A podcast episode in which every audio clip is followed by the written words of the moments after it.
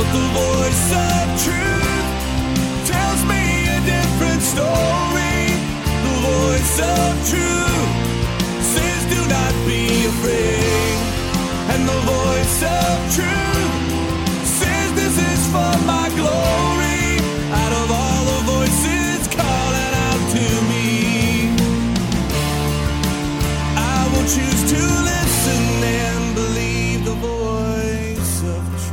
Welcome to the Voice of Truth radio show. I'm your host, State Senator Mike Azinger, accompanied by my co host, Pastor Brian Leversey.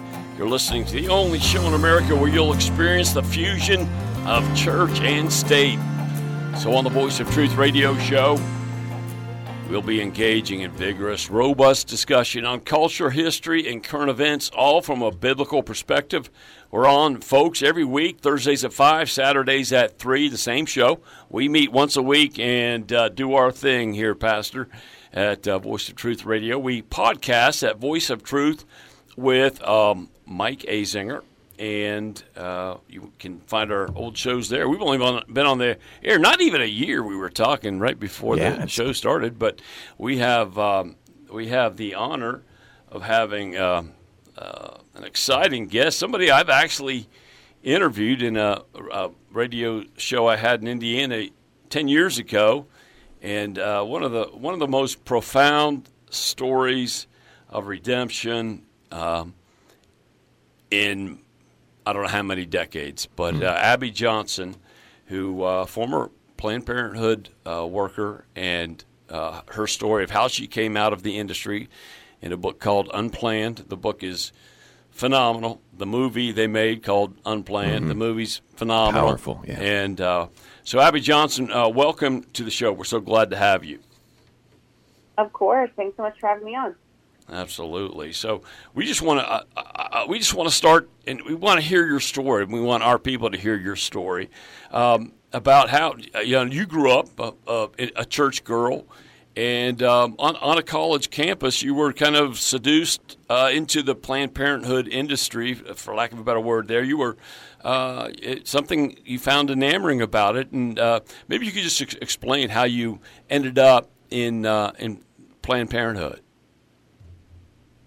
Yeah, I mean, I grew up in a uh, Christian home, and I, you know, I grew up pro-life, but um, we didn't really talk about abortion that much. I think, you know, my parents were just like, "Oh, we're, you know, we're pro-life, we're against abortion," but we didn't talk about the ins and outs of what that means or what it means to be pro-life or pro-choice. So when I got to college, I met a woman who was with Planned Parenthood, and she started, you know, giving me all of the, the pro-choice talking points about Planned Parenthood and the pro-choice movement and safe and legal abortion. And, you know, someone who didn't know much about it, I mean, it all made sense.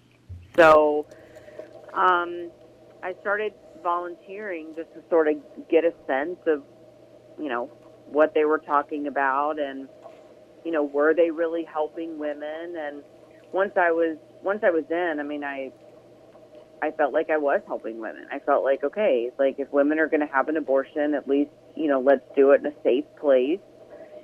And um, that's, I mean, that was really it. I just started working my way up the Planned Parenthood ladder. Eventually, became an abortion clinic director, or the, the clinic director for the facility I worked, which did perform abortions.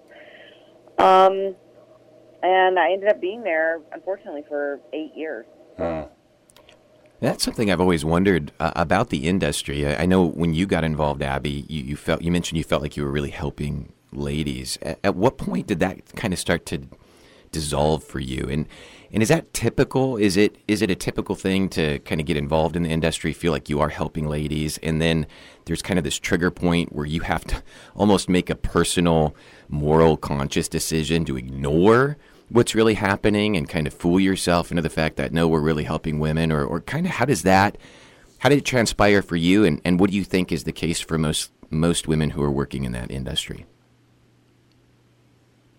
So I can tell you, I mean, I run a ministry now to get abortion clinic workers out of abortion clinics, and the most common thing they say to us is, I got involved in the abortion industry because I wanted to help women, and I got out of the abortion industry because I wanted to help women. Hmm. So, you know, they they get involved. I mean, nobody starts working in an abortion clinic because they're like, I want to kill babies. I mean, that's not, you know, that's not. I mean, that's not what happens. So, they get involved because they're they're lured in, right, Right. by all the, the smooth talking points that the abortion industry hands out, and um, or the money's good. I mean, let's be honest. Like they they pay really well, and they sort of target vulnerable populations. So they target like co- people coming out of college. So you know, you're coming out of college and you're going to get paid like twenty two bucks an hour to be a receptionist. Like, yeah, I'll take that job, right? right, right. um, twenty two bucks an hour, you know, or they target single moms. Um, they target like people in lower income areas to work for them, and then they get them addicted to a specific lifestyle, to a particular lifestyle where you're making a certain amount of money, and then you're trapped. Then you feel like you can't ever leave. So, um, you know, the same way that they target a, a specific demographic to come into their centers to have abortions, they do the same thing with their workers. So, I mean, you know, I I got involved thinking, oh, I'm going to help women here, and I I don't really. I mean, there were like maybe a couple times where I was like, eh, this feels like sort of not good, and you just sort of hmm say, no, I'm doing a good thing here. You know, I'm Right. doing. But really, my last year, that eighth year, there was a lot of stuff happening that I, I was really thinking, what is going on? You know, and I. But I think it was just because I remember thinking, okay, is the organization changing, or is it just that now I'm so high up in the organization? I'm finally seeing what we've been about all along Yeah. You and I realized Go it ahead. was really the latter. Yeah, I mean, it was we had been that way the whole time. I just hadn't seen it. Yeah. You know. Yeah. You, uh, I was watching a, a video. Uh, your, I think Sheila Walsh was interviewing you. you s- I think the number Yeah. you gave was seventy percent of women that work in the industry have had an abortion. Is is that a correct number? Yeah. So why why is that? Yeah, what, yeah, that's- So if if a gal's had an abortion, what what draws her into the industry? Well, I mean, I think it's just you know when you've had an abortion, it's like, well, how can you? I mean, you can't tell somebody. I, I think you feel like, oh, I've done it, so I can't tell anybody else, you know, not to do it, and and then I think there's sort of a there's just a draw. Like they're like, well, somebody helped me in my time of need, Huh? so I'm going to help somebody else in Yeah. their time of need. Yeah, that's really You know, it's just sort of like this feeling like I need to give back or something. yeah yeah. Well, it seems like there's a, a definite culture in it as well. I mean, there's this understanding that this is a crisis point for, for a lot of ladies, and you get brought into a, a um, at least a they think it's a caring community for the things that, that they're going through at that time. And, and in many ways, there's a very pragmatic approach to this. Hey, here's a solution. We offer the solution. We offer it in a safe way. Let's take care of it for you.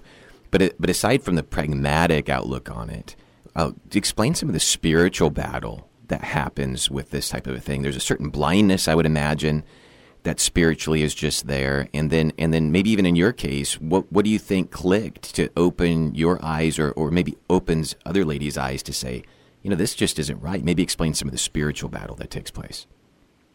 Yeah, so usually what we find with our workers anyway is so typically like two things happen. One of two things happen. So either there's been an incident with a woman, so they sort of something happens and a woman is hurt, or they come to grips that with the fact that they're not helping women okay? Or there's been like a traumatic event with a woman. Like a mm-hmm. woman was died on the table or a woman you know hemorrhaged almost to death on the table or you know something like that. There's been something that happened to a woman. Hmm. Or there's been something that happened to a baby that was traumatic. So a baby was born alive and then was killed afterwards, or you know they watched a baby die on the ultrasound, or you know something like that. Like there was something traumatic with the baby. Those are usually the two sort of like one of those two things that's sort of like the catalyst for a worker contacting us. Mm-hmm. Because it suddenly becomes not what they thought it was.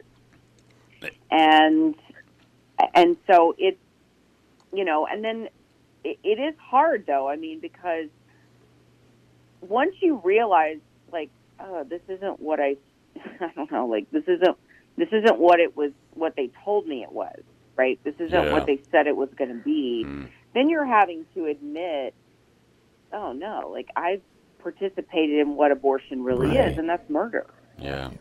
and that's that's a hard pill for anybody Sure. to swallow. Yeah, uh, that's that's it's it's really amazing um, the number of gals that work in the industry. And and if going back to the movie movie in the book, you know you you had not really seen a lot of what went on in the back room, and you get this opportunity to to sit in on on uh, on an abortion, and you were actually kind of excited about it, right? And uh, and then then that's when uh, the whole watershed event of your life takes place, and the whole the the most beautiful part of the movie is the transformation in your heart there, and then you go um, uh, next door to uh, the guys that had that ministry uh, right next to the clinic. Just a phenomenal story. But uh, could you? I know you've told it a, a thousand times, but if you could just give a, a quick overview, because it's such a, a beautiful story of, of what the Lord did at that at that moment in your life. Yeah, so I was asked to go in to assist in an ultrasound guided abortion procedure. Ultrasounds are not typically used during an abortion procedure, um, but the doctor, the visiting doctor there, uh, was going to use one that day. And so I was asked to come in. Um, I was assisting in that procedure, holding the ultrasound probe on the woman's abdomen.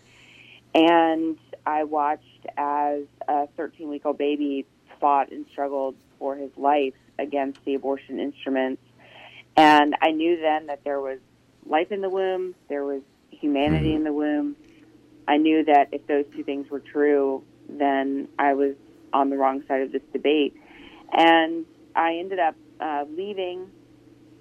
I reached out to the people who had been praying outside of my clinic for the past eight years. You know, these people who I had always seen as the enemy.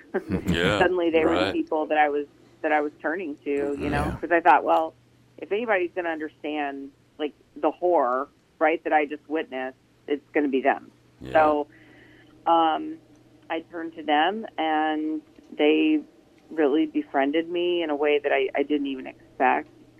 And um, I ended up leaving Planned Parenthood three weeks later. Once Planned Parenthood found out that I was like no longer on their side, they ended up suing me. They tried to get a gag order against me so I wouldn't be able to talk about all the things that I knew Wow. that obviously failed, but that propelled my story into the media spotlight. And honestly, if I if Planned Parenthood had not done what they did, Mm. I'm not sure that I would have the platform that I have today. Wow. Mm. Yeah, I, I watched the movie as well, and it was beautifully portrayed. I thought, uh, but one of the things that that I wondered about, and and that kind of came across in the movie as well, is almost how cultish uh, Planned Parenthood is, as far as how they draw people into the industry, and then once you're part of the industry, if if you ever want to question it or leave, there's almost like this mass attack or this, you know, like you would see in some cults, this this uh, desire to try to to silence you and destroy you. Is that is that kind of the the true landscape of what takes place there? Oh yeah, you know I don't know if y'all watched that that Scientology doc, documentary thing that. Yeah, I've Leah seen some episodes of it. Mm-hmm. Yeah, yeah. Okay, so Yeah. I was like watching it, and I was like, oh my gosh! Like there were so many things that I was like, oh my gosh, this is exactly what it's like working. Yeah. Wow. Parenthood. It's like totally Yes. a cult. Oh, wow. It's so many things like it- like the threats you get when you leave, um, just all the brainwashing that happens while you're in there. There's so many like parallels. I was watching. I was like, oh my gosh, like Planned Parenthood's like like Yeah. Scientology 2.0. I mean, it's a crazy. That's kind of the feeling I'm I got when I watched the movie. I'm like, man, these people are hardcore when you try to detach yourself from them. Oh yeah, like you try to leave, like it's like it's like almost like they dock you. I mean, it's like it's like- like, go after you like hardcore, you know. It's like Hotel They- California. they, You can like, give check you- out anytime you want. You can never leave. though. That's right. You, You remember? You But remember yeah, like they, they give you bad references. They'll like blackball you in the medical community. Wow. Um, How- I mean, like, uh, look what they did to me. They gave Yeah. me like their employee of the. They gave me their employee of the year award. Yeah. Then when I left, they said I was a terrible employee. I'm like, you just So take gave that. me your employee of the year award. and obviously, I was not a terrible employee, idiot. Yeah, right, right. So they uh, they're uh, they're mean, but they're they're uh, obviously of the devil. And they yeah, the gal that portrayed the the main the main uh, gal at uh, Planned Parenthood was uh, was that like a composite of a number of personalities, or was there actually an individual who who turned on you uh, in such a vicious manner? Yeah, that was really hurt. That, that no, that that was like really portraying my boss. Except my boss was worse. Really, Wow. I was Yeah. wondering if it was it, People it- are like, "Is there really a lady that mean?" I'm like, "Yeah." Anybody that is is out to make a living at killing babies is probably not going to be the most pleasant gal, Yeah, that's lady to true. meet in the. no, I mean, Uh, but uh, she had worked there for so long. You know, she was just like really, really hardened. You know, yeah. I mean, she'd worked there for decades, so it was just, yeah. Uh, so what Yeah, what, she's been there what's the, what was the lady's name? Richards. Oh, what's her first name? The gal that's like over Yeah, Cecile. Cecile. Cecile. Now she was she was the daughter of uh, Governor Richards of Texas, right? Yeah, Anne. And Mhm, uh, yeah, she's the daughter of Anne Richards. Yeah. she, she she raised quite the Jezebel. I mean, th- this lady, uh, uh, it, it's just ama- uh, amazing to me the zeal an individual can have just, just, just to kill babies. But we're so glad that you're on uh, the pro life team, Abby, and uh, we just. Uh, Love having you uh, on our team, but uh, we just got a few, few minutes left because uh, uh, we're getting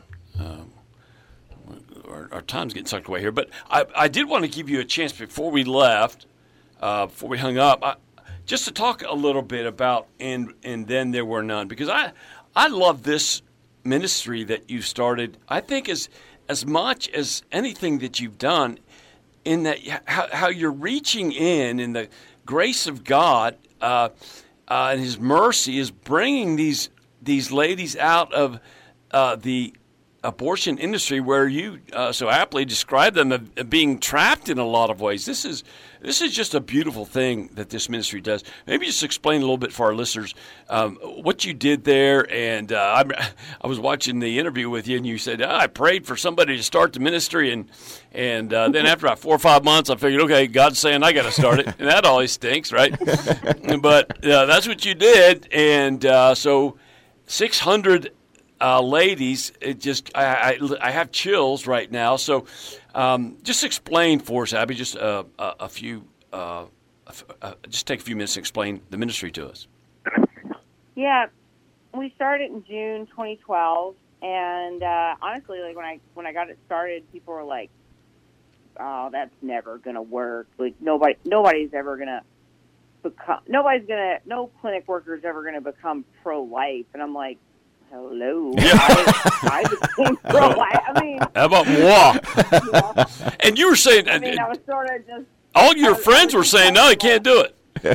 Uh, how I about that? How I'm about like, that? Uh, you know, you're talking to. yeah, exactly. Um, but people, it was weird because people were like, you know, but that's you. You're different. Yeah. I'm like, no, I'm not. Like, I'm not any different. Like, I'm just a sinner in need of a savior, right? Like all of us. So Amen. it was really weird. It was just sort of this weird feeling in the pro life movement, like, like some people are just too far gone All right. you know? And i just didn't believe that. I was like no i just i don't believe that. Like i no i just will not believe that. I refuse to believe that. And Mm. so um you know, we got it started, and but honestly, I think the pro-life movement, like, they needed somebody to blame, and they, you know, they weren't going to blame the woman. So who were they going to blame? Well, the people that are in the clinics, right, that are performing the abortions, like they're an easy target. Let's blame them instead of like blaming this this whole society hmm. that is normalized, that is glamorized, Right. that has Yeah. excused abortion hmm. for almost fifty years Right. now, right? Yes. So it was like, let's blame the worker. And but what they had really done was they had done to the abortion clinic worker what they had accused the abortion clinic worker of doing to the unborn, and that was dehumanization. Like we had just we had participated in this huge cycle of dehumanization, and and so I I just let it become my mission to bring some humanity back into the lives of these clinic workers, and so we started doing it. People said nobody would leave. It's never going to happen. You know, they sort of patted me on my on the head and said that's adorable. and um, the first year, we had 53 workers Wow. that came through our ministry. Well, that's- and and the goal's not just like get them to leave and go Yes. get a new job. This is what I like. Explain this. Yes. Yeah, so the point is, like, we count success as an abortion clinic worker leaving and coming to salvation through Jesus Christ. Amen. Yeah. So we've had 600 workers do that. Wow. So, um, so I mean, that's amazing, right? 'Cause that's 600 souls that will be with us in eternity.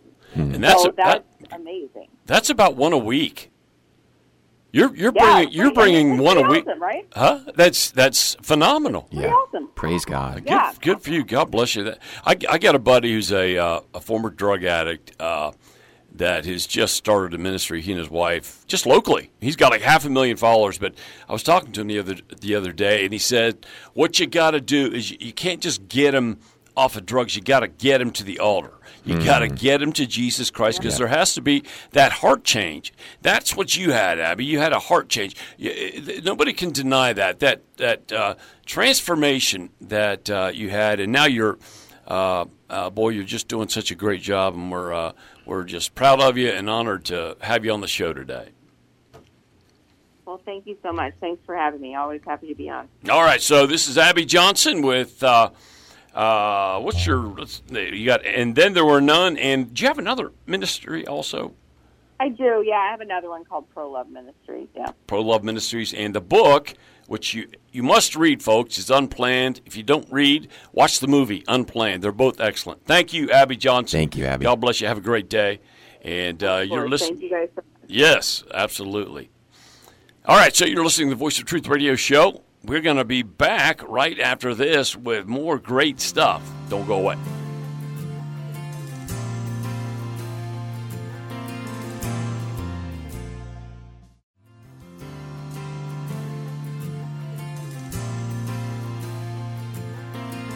Welcome back to the Voice of Truth radio show. I am your host, State Senator Mike Azinger, with my co host, Pastor Brian Leversey of Fellowship Baptist Church in Vienna. We both have colds. We think we think we, We sound- really sound like radio people. Because This is going cold. out to all you Christians out there. Sounds pretty good, doesn't I it? said we could keep this cold. People might think we actually have talent. That's right. That- that's right. So we just had Abby Johnson on with, uh, and then there were None Ministries. She um, wrote the book, or uh, somebody co- ghostwrote it, wrote, I'm sure, but her book is Unplanned, which is a must read. It's just a, truly a great book. And the movie Unplanned is great also. Uh, but the story of how she came out of the abortion industry and. Um, it doesn't sound like it was an easy thing to do either. I mean, that, No. that Planned Parenthood. I mean, from pay. her own words, it's like a cult. You know, Yeah, it's like it's you're into It's something. not that- like Jesus runs Planned Parenthood. No. You know, the devil's there. Yeah. Jesus uh, is nowhere near that thing, but he works everywhere, yeah, right? I'm sure a lot of people have stories of, of getting saved out of, of Mm-hmm. the abortion industry. A lot of, uh, um, you know, the the local women's care centers are excellent, by yes, the way they are. and they, they win people to Christ Mm-hmm. at these women care centers. And um, I don't know if you've ever been to one of their banquets in. Uh, You know, like since I've been here, or- they've been not in California, and here I've been invited to a couple of them from the Yeah. local the local uh, group here, and but they've been canceled the last two years with the Yes. COVID and everything. So. Well, the gal who runs it, uh, Janet Kimes, has is a wonderful Christian lady, and her whole staff, I believe, uh, if I remember correctly, uh, they're just great ladies. Love the Lord, and and one lady in particular, I can't think of her name, but she she had an abortion, and I've seen her at these women care centers banquets in in tears, Yeah. you know, because the wound is is still there. Absolutely. You'll carry that all your life, but God's mercy is is always abundant and present. Amen.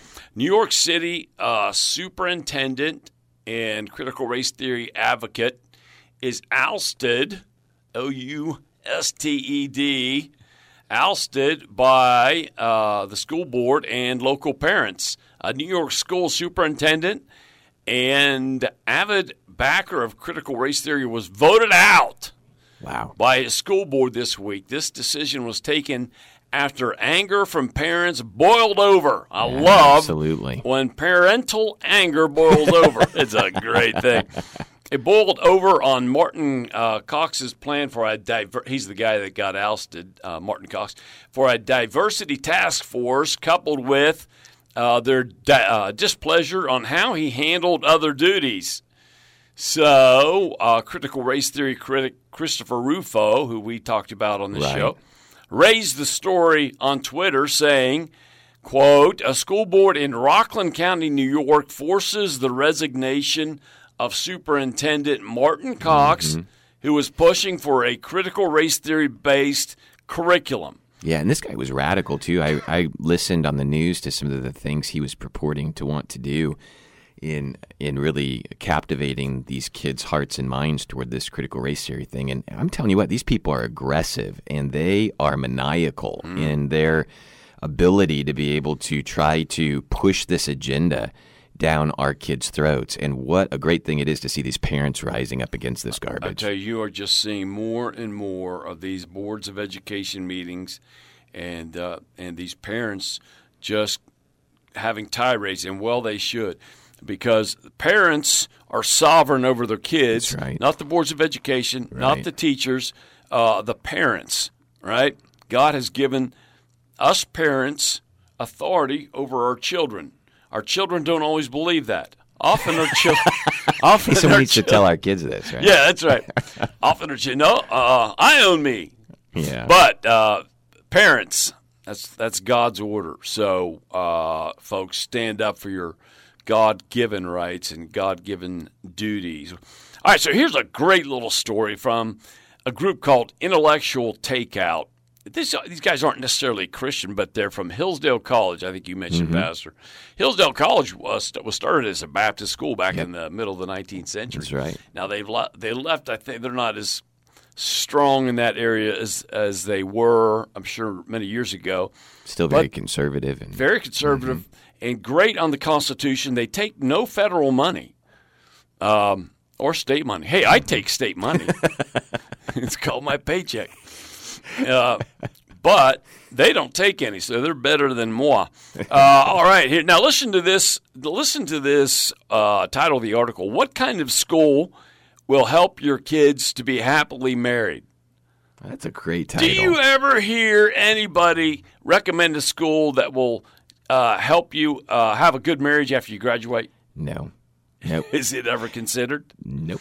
Not that I know. Maybe in Christian colleges, but here it is. The debate over the merits of private schools versus public schools tends to revolve around their relative success in boosting test scores, right? Right.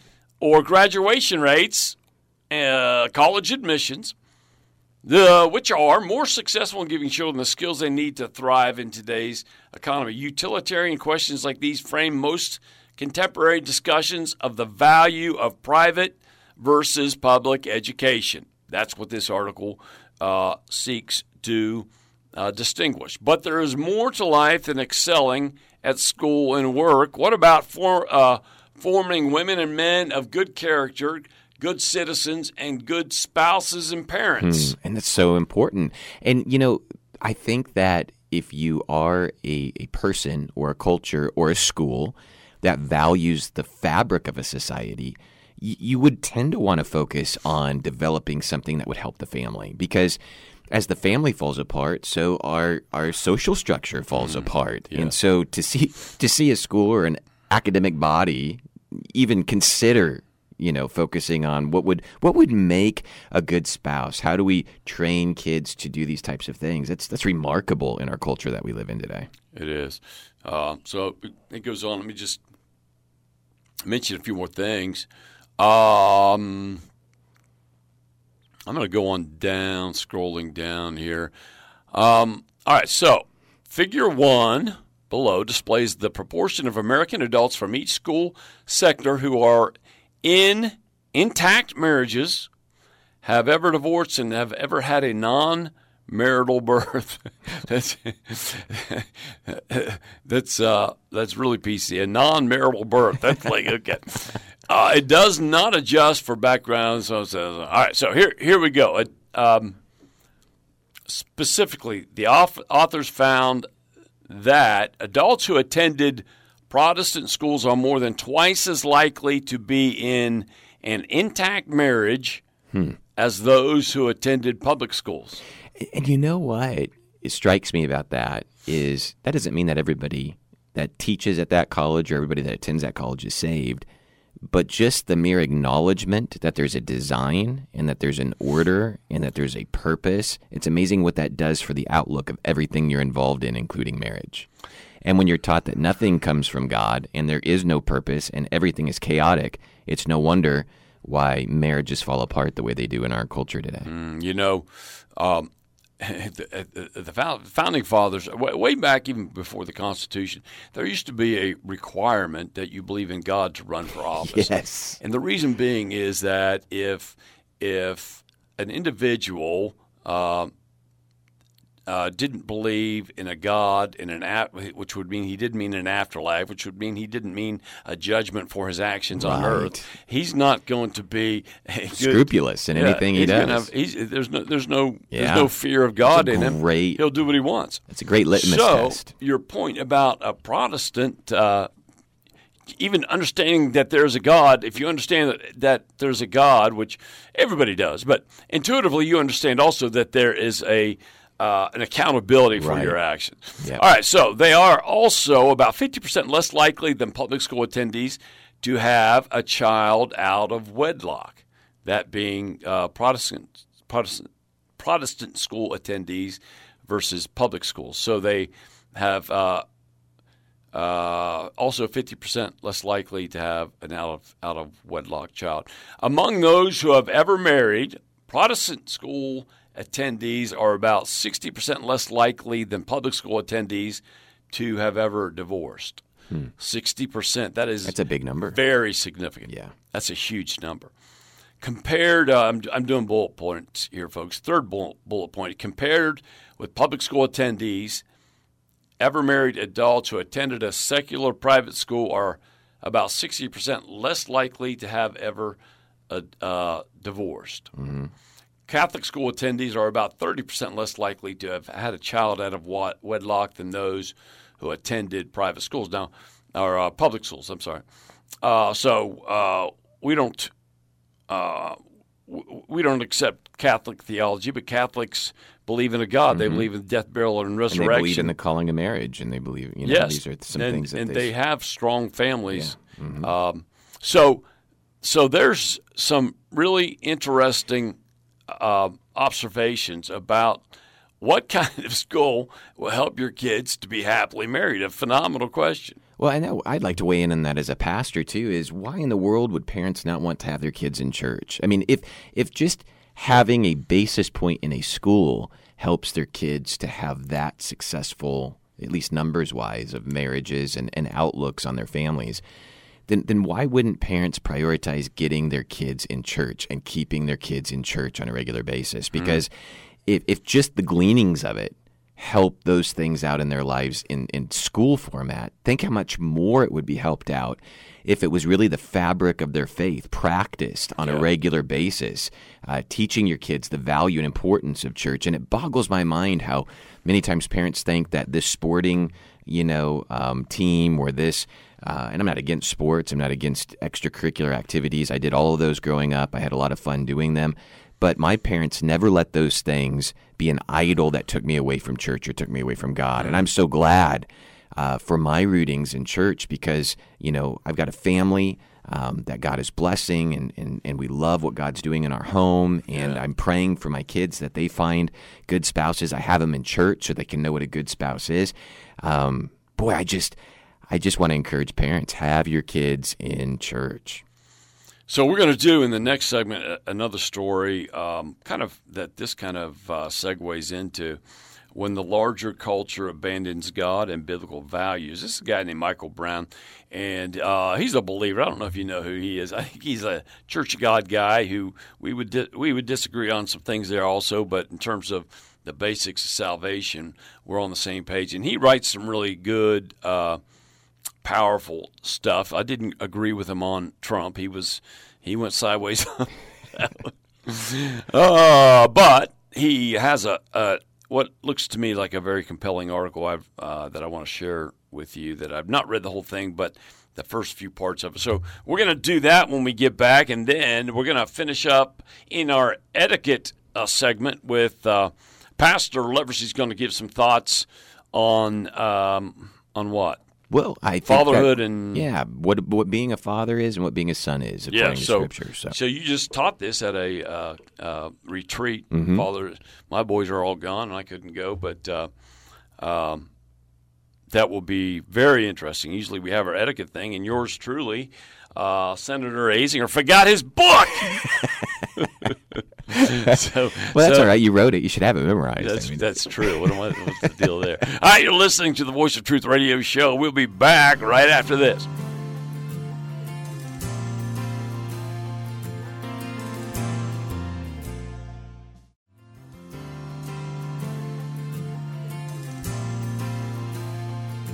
Welcome back to the Voice of Truth radio show. I'm your host, State Senator Mike Azinger, with my co host, Pastor Brian Leversey. If you missed the first segment, folks, go and uh, get the podcast at Voice of Truth with Mike Azinger. We interviewed Abby Johnson, who many, many people know or know of, and she's the gal who worked in a Planned Parenthood clinic, um, was a rising star in the whole abortion movement within Planned Parenthood, mm-hmm. and she uh, ha- had an experience where she saw an abortion. Yeah. Oh, this baby, they killed the baby. How about that? And, and it just, I, you know, I heard a story, Pastor. This is, uh, I know I didn't hear it, I read it. This gal who, um, she'd had like eight or nine abortions. Wow and she went in and it never bothered her because she was lied to. Right. Told it was a clump of cells. Right. Told the baby didn't feel pain. It's just which, a procedure, and yeah, which Abby Johnson said. She t- she Abby Johnson said she I, she said I hundreds of times I would tell the girl that because they always want to know will my baby they call it a baby will yeah. my baby feel pain Abby no yeah because they go before a certain time mm-hmm. I don't know how many months but uh, uh, so this this gal had. Uh, eight or nine, and then she saw something. I forget what it was. She saw something in the in the clinic that made her realize that her babies were babies. Yeah. Well, it's even amazing what Abby and she just real quick. Yeah. She flipped out. Yeah. She went into the bathroom at the clinic and she did. She just lost. Flipped it, out. Huh? And I don't know if she ever came out of it. I, I, Lord, I hope. But wow. Uh, uh, they lied to her and, and how they ruined her life and you know eight babies. Yes. Wow. Well, it's like even like Abby Johnson said. She said, you know, I was, I was totally into it. You know, I, I thought I was helping ladies. I thought I was helping, you know, families. And she said, until I witnessed the abortion and I saw the baby pulling away from the abortion instrumentation in mm, pain, like yeah. on the sonogram or the ultrasound or whatever. Yeah. yeah. I mean, that's just the reality of it right there. It- the the whole thing is so gruesome. The whole industry. I think it's demonic. It, it, it is absolutely uh, demonic. But she she used to tell a story, uh, Abby Johnson. Um, I don't. I think it was in the book, probably in the movie. I, I think it showed it in the movie too, not in gruesome details. But but after an abortion, they have to they have to piece the baby back together to make, Make sure they got everything yeah, out. Make sure they didn't. Oh man, can and you she imagine would she that? would say, "Oh, look at the cute little hand," and look at Yeah.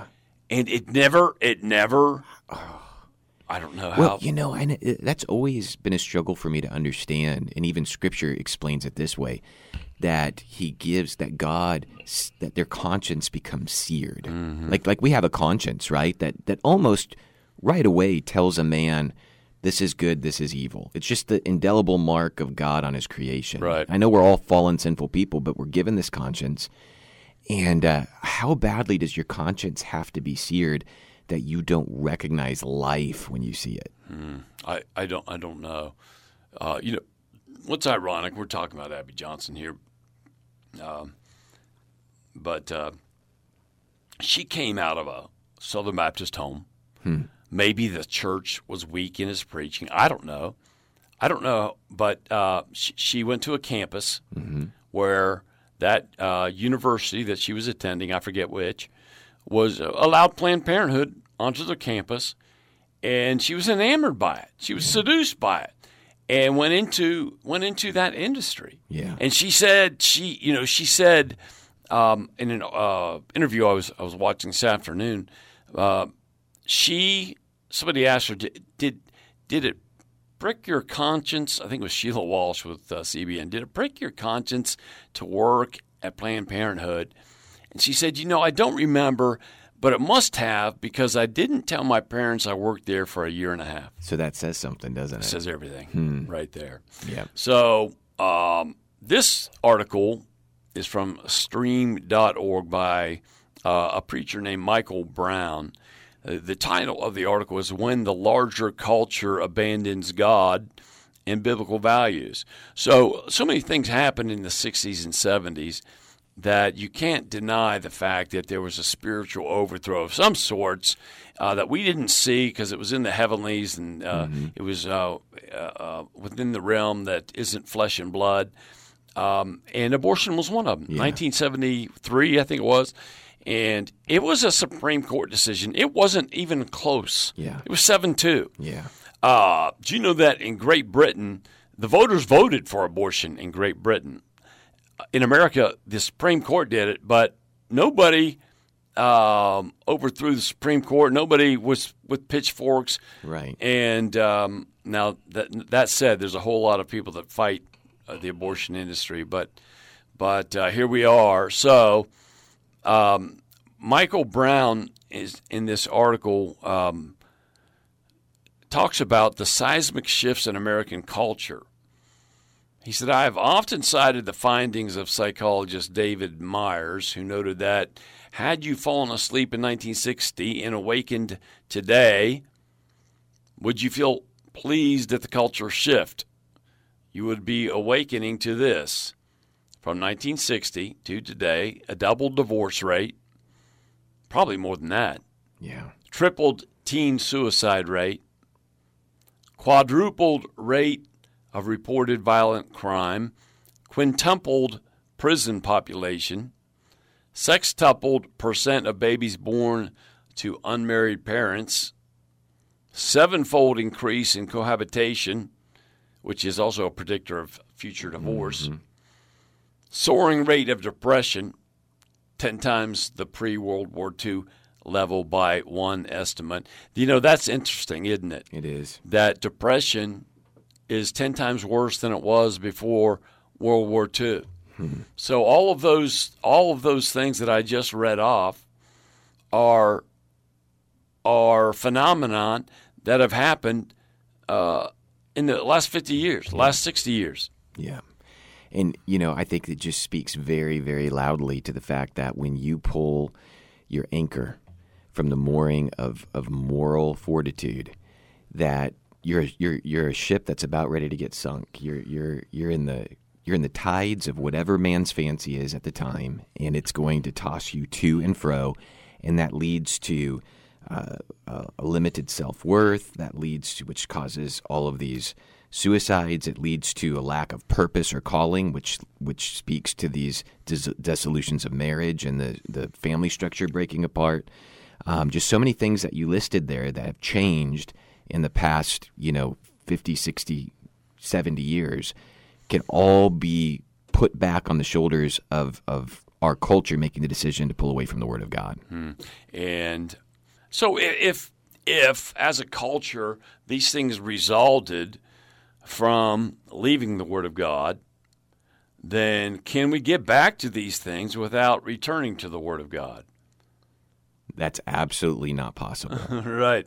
Patriotism, and I love patriotism. I'm as But patriotic as they come. I got a flag. I went to I don't know how many Trump rallies and the whole deal. I'm a patriot. You're a patriot. Uh, patriotism isn't going to bring revival. it won't. Repentance. But the will. only reason that I think you're a patriot and I'm a patriot is because of if, if, if being a patriot was only about the country, which I understand what being a patriot means technically, but but what we're for is a country that was founded on the Word of God, and and that's kind of what I mean by patriot anyway. You know, I'm uh, one country under God, indivisible, with liberty and justice for all. You know that that's that's what I mean by patriot. I mean yeah. Great America, great economy, great, you know, freedom, but you don't have any of that. Honestly, you can't have any of that without the word of God. It's impossible. Look at all the other look at history, look at all the other countries, look at all the other nations that have taken place. They don't have a glimmer of what America's enjoyed uh, being founded on the word of God. Blessed is a nation whose God is the Lord. Yes. There are no exceptions. There are no exceptions. So uh, as we walk away from God more and more, uh, we're not going to be blessed. no. We can't. We can't be saying God bless America. Look, I love to say that. I love to hear it. But why, why is God blessing America if we if we continuously, uh, in a profound and more profound manner, uh, just put our fist in God's Yep. face? How do we expect expect blessing from that? Yeah. It just can't happen. It can't happen. So that's what we need. We need the Lord. Amen. Uh, but uh, I'll see. We're I'm looking at the clock here. So anyway, that's uh, that is the the story on that. That's a, it's a long article. If you want to read it, it's it's uh, interesting. The larger culture abandons God and biblical values, or when the larger culture abandons God and biblical values. All right, folks. So we're going to do in the final segment. Um, Pastor Leversey is going to basically just give some principles uh, on fatherhood.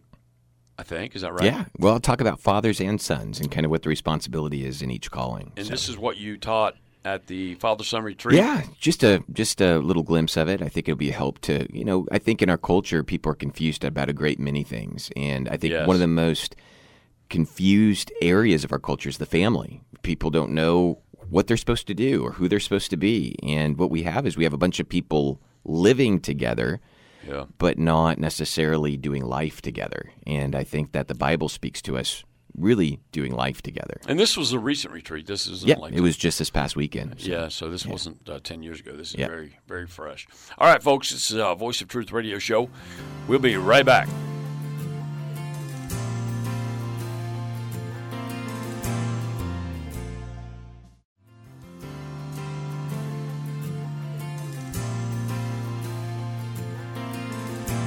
Welcome back to the Voice of Truth radio show. I'm Mike Azinger with Brian Leversey, pastor of Fellowship Baptist Church. I am a state senator. Don't hold that against me.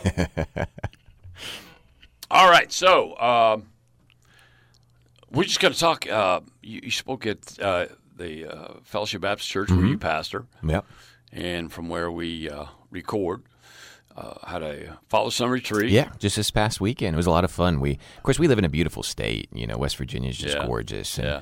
Uh, we went down south a little bit into um, kind of the, the Beckley area, maybe a little further south. I saw a video of somebody stocking the pond. where- Mhm, yeah, we got trapped. So nobody told me they'd be stocking a pond. Right? at- Well, it didn't I'd quite grabbed work my out. boy out of the army. So this is what happened. We went there. We grabbed our fishing poles and everything. We went out to the pond to do our, our fishing derby, and uh, a good a good number of those trout were floating on the top of the pond. and and the reason why is because uh, we've just been so unusually warm, and the water. Of course, trout are cold water fish. The shock of moving into a new pond and it being so warm, I don't think worked out real well. so if you grab the dead ones, does that count? It does. Oh, we counted count. them. Oh, okay. They don't taste as good, That's right. Uh, but it was a good time. Oh, We had a good, deal. time. So you're just going to talk uh, a little bit Yeah. about what you taught. Well, you know, during this segment, typically we, we do like an etiquette thing about you know how men should behave, how how boys should behave, Mm-hmm. Yeah. and um, you know uh, we we kind of see in culture what we should do, but you know it's good from time to time to get a sense spiritually how we should behave as well. And uh, what I taught there at the Men and Sons retreat is really what what really are we expected of as fathers and as sons in that relationship together. And I think many times we tend to overcomplicate things. We make things more complicated than they should be, and then we get discouraged, and so we don't do anything. At least that's the way I operate. If something's too complicated, I usually try to stay away from Right. it. But the Bible usually makes all these things very simple. And um, so I just shared some things with them from the book of Proverbs. And I would recommend this. Uh, men, when your sons hit a certain age, start making your devotional time with them right through the book of Proverbs. That whole book is essentially hmm. a father giving wise counsel to a son and going through the paths of everyday life, looking at the sluggard over on the side of the road and saying, "Hey, look to the ant, don't be like this sluggard." Hmm. Looking at the what the Bible refers to as the strange woman or the enticing Yeah, woman and yeah. saying, "Hey, walk the other way." Uh, son, if sinners entice thee, consent hmm. thou not. So it's just really good practical teaching that I think any father could go through with his son. So I, I first of all, I recommend that. Um, but the whole prelude to really the meat of Proverbs explains what Proverbs is for, and it's for downloading um, truth to your son. And, and that I think that's probably one of the primary functions of a father. What if you say, "Okay, I'm a dad. What should I do?" Download truth to your son. Make sure your son knows the truth, because if you're not the one speaking into your boy's life, someone will grab his ear. someone will be speaking to him. Yes. Um, so, a couple of thoughts in that is my first thought to these guys at the retreat was, does your voice sound like God's voice? And in Proverbs 1, verse number 7, the Bible says, The fear of the Lord is the beginning of knowledge, but fools despise wisdom and instruction. You know, sometimes dads are quick to, to sound like themselves when they're talking to their sons. Uh, we speak in the voice of frustration, we speak in the voice of fatigue, we speak in the voice of, just do this thing I told you to do, right? But we need to stop and take an inventory of our words to our boys sometimes and think, am I really speaking to my son in the voice of God? Like when my son hears me, does he hear God's words? You know, um, I get it. We're dads, and and we want our kids to do certain things. We want them to be certain ways, and so we'll speak to them. But do they truly hear the voice of God coming from us? You know, our calling isn't to be God to our children, but our calling is to point our children to God. And it, it is easy, isn't it? Just to kind of get in the flesh when we talk to our kids. Yes. So, so I think that's important. And then the second point that I shared with these guys at the retreat was um, in verse number eight, it says, My son, hear the instruction of thy father, and forsake not the law of thy mother. And so, for a dad, do you have the same voice as your spouse? In other words, are you on the same page? Like when you speak to your children, have you created an environment in your home where you and your wife are getting along in the Word of God together? Do, do, do your kids hear the same thing from you as they do their mom? And so, first of all, do they hear the voice of God when they hear you? And then do they hear the voice of you and your spouse together when you're speaking with them? Yeah. It's important that our kids have a unified authority in their life. That's one of the reasons why I like schooling my kids at home is because I know they're getting the same thing in church as they're getting Yes. at home as they're getting at school. And the more unified the teaching is, the more effective the teaching is because they're hearing the same voice all the time. I think one of the worst things that can happen in a home for your sons or your children is to have a discrepancy in your voice in, in the home. You're saying one thing, your spouse is saying another Yeah. thing, and you're not on the same page. Yes. And then the last thing that I shared with them at this retreat was for they, speaking of the instruction, the instruction will be an ornament of grace unto your head and chains about thy neck. In other words, is what you're saying to your kids actually things that they want to adorn their lives with? Like when they hear you, do they hear just an angry, stuffy, out of touch old man, or, or are they hearing things that they actually want to put on in their lives? Are you speaking to them in the grace and in the love of God where they want to put on what you're actually saying to them? So I think that's the role of a dad. You know, what's the etiquette there spiritually? Hey, Speak in the voice of God to your children.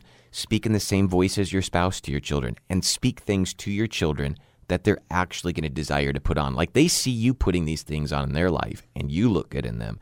And when you're speaking it to your children, they want to put it on as well. And then what's the one role of the son in all of this? To listen. right. to listen, to actually download the information and put it to work. Yes. I don't know how many times I said to my son, son, listen to your father. because it's scriptural, right? That's It what is. that's what Solomon was saying. is. Hear the hear the word, uh, voice of thy father, I think, um, over and over. But um, um, another another thing that um, and, and those are really, really good. I I think it's so important. You're right. For mom and dad to have the have the same voice Yeah. and, and not to contradict each other and and um, uh, you know for the the man to be a strong leader and and those are always challenges in, in this day and age but but uh, uh, you know we need strong families there's there's there's nothing that you know I'm, I'm a political guy I think of government uh, a lot just because that's what I do but uh, a, a liberal governments communist governments hate families Yeah. and there's no stronger force against uh, tyrann- tyrannical governments than families. Uh, I've heard that over and over just recently, and uh, so it's so important. Um, the Proverbs, man, I, I, it's a it's such a great book. I used to read a, a, a chapter a day Yeah. of Proverbs. It works out good in a month. I could uh, I could quote. Uh, I just have my, my roommate say the first verse, and I could finish the Yeah. finish it because I read it. I, I don't read as much anymore. I read more of the kind of the whole book. Mm-hmm. Uh, but that's great stuff. Uh, great stuff, preacher. Appreciate it. And uh, like my boy used to tell me, uh, Dad, provoke not thy children to wrath. They know all the good ones. they do.